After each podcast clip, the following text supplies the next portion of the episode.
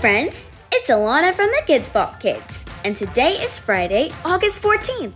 Today is also National Creamsicle Day. Did you know the first ever creamsicle flavor was orange? Now it comes in lots of flavors, like cherry and blue raspberry. Creamsicles always remind me of ice cream trucks. For today's Friday favorites, where we share our favorite things with you, I want to share my favorite thing to get from an ice cream truck a chocolate ice cream sandwich. What's your favorite kind of summer treat?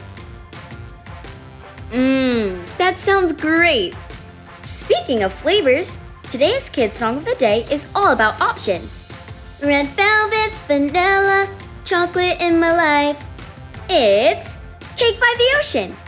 You can listen to it by asking your device to play Cake by the Ocean by the KIDZ BOP Kids. Chat later!